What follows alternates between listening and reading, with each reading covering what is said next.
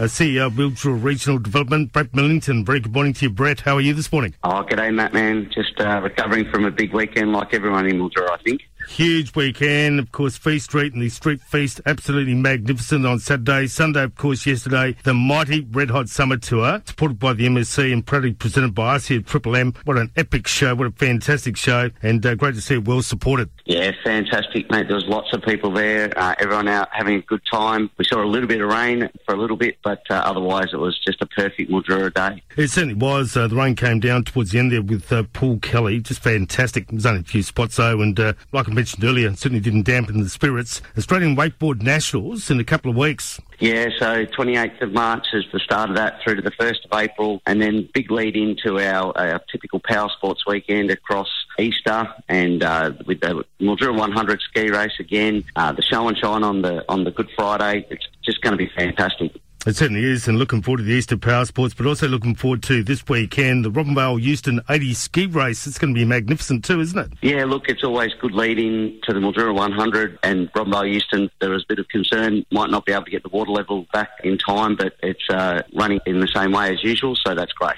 It certainly is. On the 15th of April, Dreamtime at the P with the great Paddy Ryder. Yeah, fantastic, isn't it? Wonderful to be able to celebrate First Nations culture here in Mildura and and, uh, and celebrate with you know local footy and netball uh, up against some high quality talent. So uh, wonderful uh, exhibition on for everyone. You mentioned so much across the weekend. Of course, Olympic Park Speedway on Saturday night with the Victorian uh, Championships, absolutely magnificent. Not to mention Festa della Vendemmia, I think it is the way that you pronounce it. Dinner Yep. under the vines this coming Friday. Christie Centre's International Women's Day breakfast. Yeah, International's Women's Day's on uh, this Wednesday, and to celebrate, the Christie Centre have got their breakfast, International Women's Day's breakfast on the Friday morning. So there's still tickets available. Jump on and have a look through uh, what's on Mildura, and you'll be able to link through to that. How good is it to have all these events back too, mate? It's been absolutely fantastic, hasn't it? It's been stellar. Oh, wonderful, mate. It's, you know, we've had a bit of a blip through the summer with the, the floods and impacts on, you know, people being able to come and celebrate here, but uh, certainly making up for it at the moment.